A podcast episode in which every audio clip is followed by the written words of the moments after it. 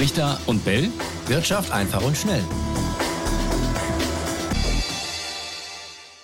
Und es passiert selten, dass wir bei Brichter und Bell zu einem Thema mehrere Folgen machen. Aber zum Thema Heizungsgesetz mussten wir das machen, weil es zum einen so viele Fragen gab, was jetzt eigentlich genau beschlossen ist und was nicht. Und zum anderen auch, weil es so viel Feedback gab von euch da draußen.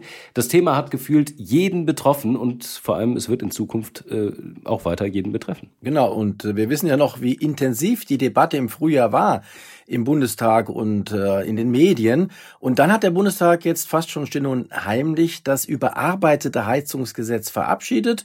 Und das ist dann für uns der Grund, eine dritte Folge zu diesem Thema zu machen, denn jetzt sind ja auch Details bekannt. Ja, und heute haben wir natürlich auch wieder einen Gast dabei, Florian Lichtblau, Architekt aus München und vor allem auch Berater für Energieeffizienz und Nachhaltigkeit in der Bayerischen Architektenkammer. Und mit ihm wollen wir heute mal ein bisschen ins Detail gehen. Also wie genau und vor allem für wen lohnt sich welches Modell, um in Zukunft dann klimafreundlich zu heizen? Genau, und Herr Lichtblau, schön, dass Sie da sind. Schönen guten Tag erstmal. Sie haben ja 35 Jahre Praxis im äh, Bereich ähm, nachhaltiges Bauen in Forschung und Lehre. Jetzt äh, sagen Sie doch mal, wie sehen Sie jetzt nach der Verabschiedung des Gesetzes, wie sehen Sie jetzt die Zukunft für diejenigen, die sich jetzt überlegen, na ja, äh, was mache ich denn jetzt? Ja, wenn die Frage so einfach zu beantworten wäre, hätten wir uns mit dem neuen Gebäudeenergiegesetz nicht so schwer getan. Im äh, Still und Heimlich das zu verabschieden ist natürlich gar nicht gelungen. Seit äh, vergangenen Freitag ist es äh, tatsächlich durch.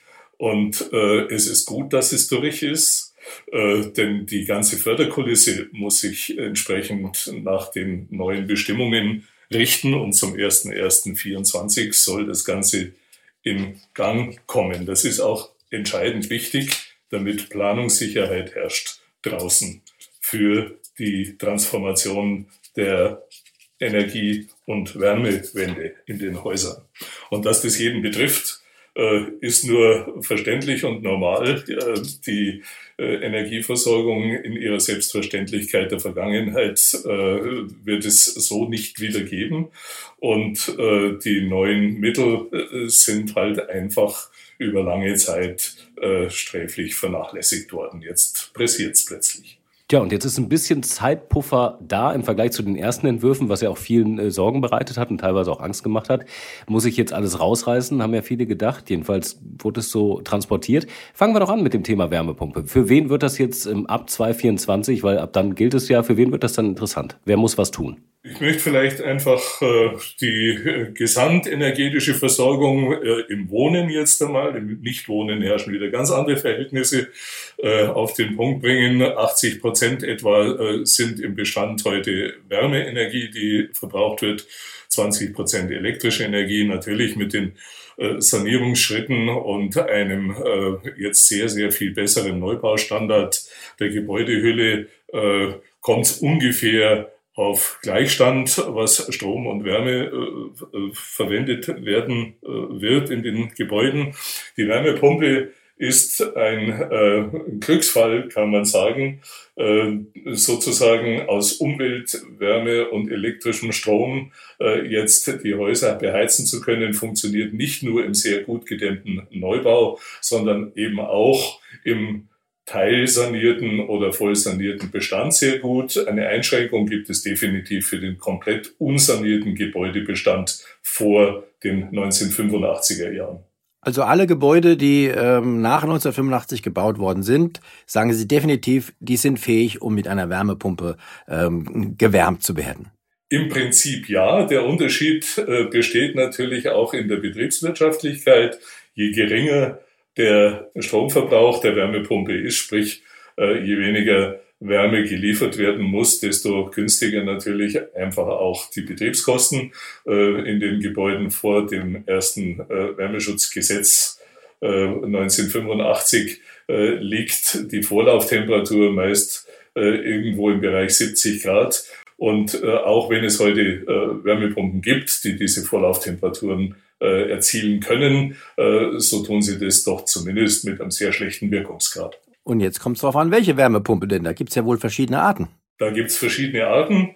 Äh, die äh, Prioritätenabfolge äh, jetzt äh, von der äh, Kostenseite her ist leider äh, gegenläufig zur Effizienzerwartung, wie das meistens im Leben so ist. Äh, die Luft-Wasser-Wärmepumpe äh, nutzt die Außenluft als Quelltemperatur für die äh, Nutzwärmeerzeugung, was begreiflicherweise sehr ineffizient ist und auch noch mit Geräuschentwicklung in der Nachbarschaft verbunden.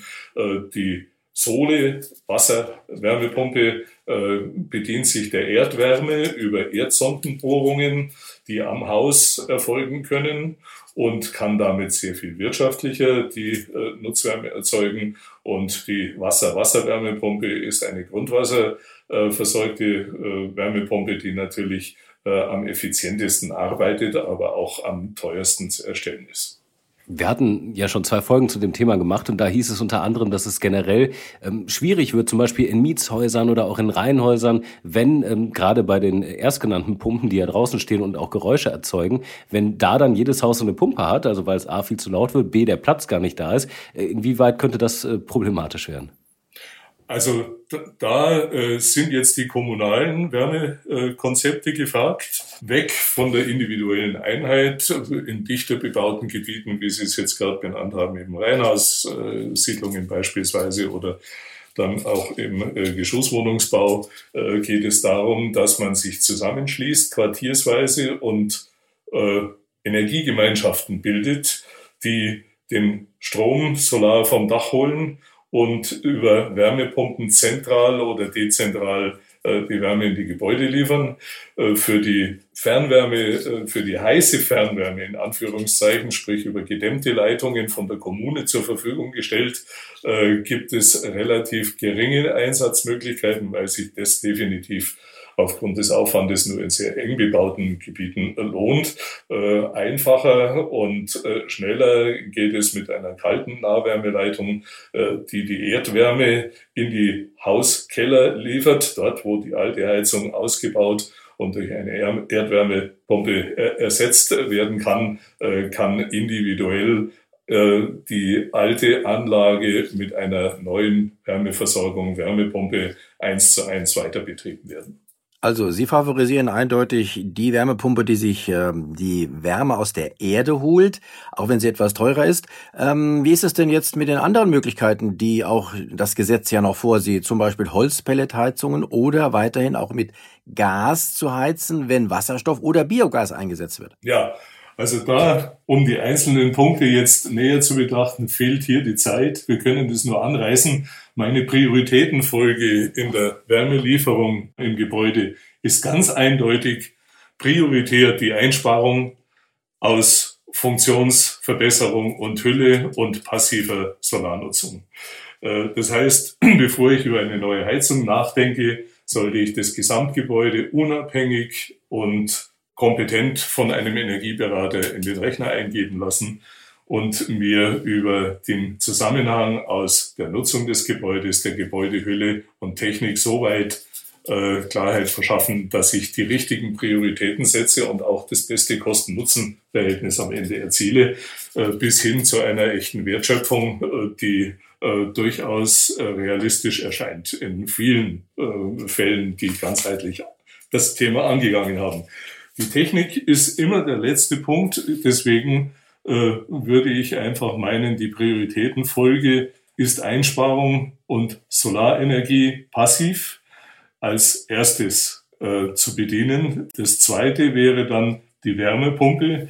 Äh, zweite Priorität natürlich in Verbindung mit Solarstrom vom Dach, äh, nach Möglichkeit selbst erzeugt oder in Energiegemeinschaft mit den Nachbarn. Die dritte Möglichkeit ist dann die Biomasse von Ihnen angesprochen, sprich die Pelletheizung. Aber wenn, dann nur in Verbindung mit Solarthermie, äh, damit zumindest im Sommer die Warmwassererzeugung nicht durch das Verbrennen von Holz erfolgen muss. Das ist absolute Verschwendung, die wir uns nicht leisten können, denn das Holz brauchen wir dringend zum Bauen und für andere Zwecke. Da gibt es einen äh, Rang im Moment zwischen ja, stark äh, geschädigten Wäldern und äh, der Holzverwendung. Äh, es ist naheliegend, dass das Holz zu verbrennen äh, nicht zu den Prioritäten äh, zählen darf. Und ganz am Ende der Latte haben wir dann Gas, Öl oder Wasserstoff. Biogas äh, mit einem Fragezeichen, aber von all den dreien kann ich nur dringend abraten. Die CO2-Bepreisung und die Verfügbarkeit von Biogas und Wasserstoff werden das Ganze in wenigen Jahren sehr unwirtschaftlich machen. Was jetzt im Moment als günstigste Investition erscheint, wird also im Betrieb unbezahlbar werden. Und äh, deswegen äh, dringend hier einfach den letzten Platz äh, beachten. Sie haben ja gerade schon gesagt, das Ganze ist ein ganzheitlicher äh, Betrachtungspunkt quasi. Man muss natürlich äh, viele Dinge beachten, zum Beispiel das Thema Dämmung. Wie ist das? Wenn ich jetzt eine Wärmepumpe einbaue, muss ich zwangsläufig mein Haus dämmen? Also wenn es jetzt kein Neubau ist, ähm, wobei da wird es ja ohnehin auch gemacht, oder? Wie schon gesagt, äh, der, der Hülle, der Nutzung und der Hülle kommt immer Vorrang vor der technischen Ausrüstung zu. Wenn ich die Wärmepumpe in das ungedämmte Haus einbringe, dann kann ich zwar mit speziellen ausgefeilten Techniken auch die alten Vorlauftemperaturen in der alten Heizungsverteilung erzeugen, aber das sehr unwirtschaftlich und die Wärmepumpenanschaffung äh, wird auch entsprechend teuer. Das heißt, da macht es absolut Sinn, zuerst die Energieeinsparung äh, zu fokussieren, sprich das Gebäude zu dämmen, um dann mit der vorhandenen Heizverteilung, sprich den vorhandenen äh, Heizkörpern, äh, unter 50 Grad Vorlauftemperatur äh, fahren zu können. Und das kann die Wärmepumpe sehr gut und sehr effizient. Sie haben gerade den steigenden CO2-Preis auch angesprochen in Bezug auf das Gas. Und da war ja jetzt aber äh, interessanterweise eine Meldung zu lesen, dass die Bundesregierung selbst äh, wohl prognostiziert, äh, dass trotz des steigenden CO2-Preises der Preis für die Kilowattstunde Gas von aktuell 16 Cent auf nur noch 14,4 Cent im Jahr 2035 zurückgeht. Also dann ist das äh, Unwirtschaftlichkeit, ist das eine, eine lachhafte Erkenntnis also, oder eine lachhafte äh, Prognose? Ich werde mich an derlei Spekulationen und, und, und, und Akrobatik äh, nicht beteiligen. Punkt. Mhm. Es, ist, es macht keinen Sinn. Wenn Sie die Zusammenhänge sehen, äh, dann muss es darum gehen, äh, die Verhältnisse grundsätzlich in Ordnung zu bringen. Fossiles Gas zu verbrennen ist out. Und äh, jeder, der aus wirtschaftlichen Gründen heute irgendwelche Akrobatik äh, noch macht, um das nochmal über ein paar Jahre hinzuretten, wird damit hoffentlich eine harte Bauchlandung erfahren. Es kann nicht funktionieren. Wir müssen auf die regenerativen äh, und äh, da äh, haben wir gerade über die Möglichkeiten gesprochen, wie wir äh, entweder mit äh, Holz und Solarthermie vom Dach oder mit Wärmepumpe und Photovoltaik Strom vom Dach äh, vernünftig gegenhalten können. Die Wärmepumpe hat den unschlagbaren Vorteil gegenüber Holz, Gas und Öl, äh, dass sie eben aus, äh, mit drei Viertel Umweltwärme und nur einem Viertel Strom die benötigte Wärme liefern kann. Das ist technisch unschlagbar. Es ist noch kein Perpetuum mobile, aber es ist mit Abstand die effizienteste und nachhaltigste Lösung. Ja, aber was aber vielen, glaube ich, Sorge bereitet ähm, und natürlich teilweise vielleicht sogar schlaflose Nächte bereitet hat die letzten Monate, ist die Frage des, des, des Geldes. Also wie soll ich mir das leisten? Es kostet ja auch viel, ähm, wenn man das alles umstellen möchte. Natürlich eine Investition in die Zukunft. Aber wie ist das mit der, mit der Förderung? Also Sie sind ja Berater für Energieeffizienz und Nachhaltigkeit. Lohnt sich das jetzt? Sollte man warten? Also das gilt sowohl für Wärmepumpe, aber auch vielleicht für eine PV-Anlage. Ähm, wie gibt es Unterstützung beim Thema Dämmung? Wie ist der im Moment Moment der Stand?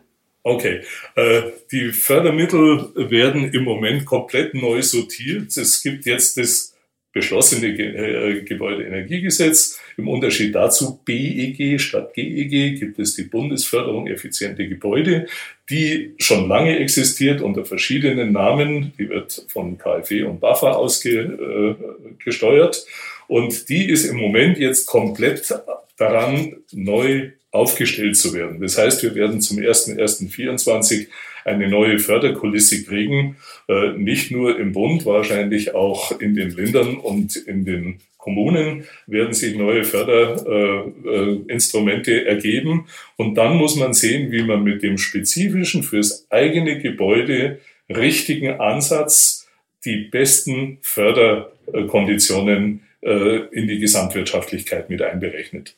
Das kann der Energieberater, den finden Sie in der KfW Energieexpertenliste, ähm, Stichwortsuche äh, mit Postleitzahl für Ihre Region. Äh, das Problem im Moment ist, dass es natürlich einen entsprechenden ähm, Auftragsstau gibt, weil die Energieberatung sehr stark nachgefragt ist. Aber äh, ohne eine Energieberatung, ohne eine, ein Gesamtkonzept würde ich keine Einzelmaßnahme ergreifen. Auch die Wärmedämmung oder den Fenstertausch äh, bis hin jetzt zur Erneuerung der Gebäudetechnik oder Gebäudelüftung. Alles äh, kann nur im Zusammenhang eines ganzheitlichen Konzeptes richtig äh, gut werden.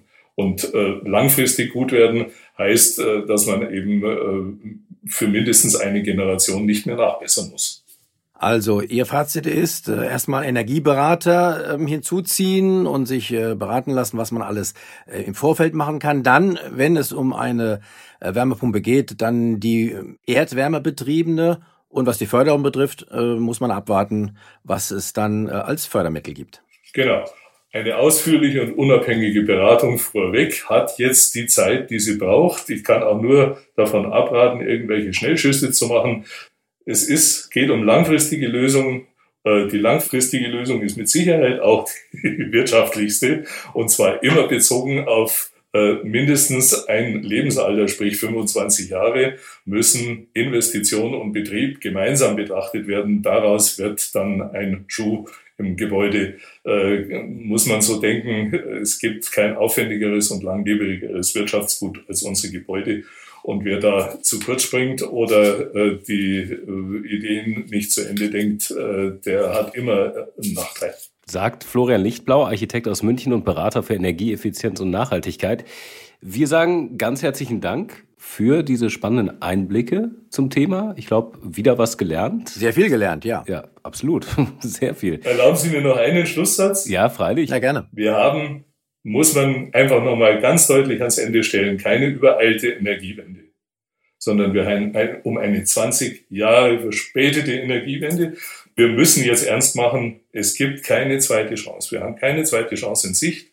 Das ist mit Anstrengungen verbunden, auch mit Ausgaben, aber die sind alle sowohl technisch als auch temporär als auch monetär äh, zu leisten.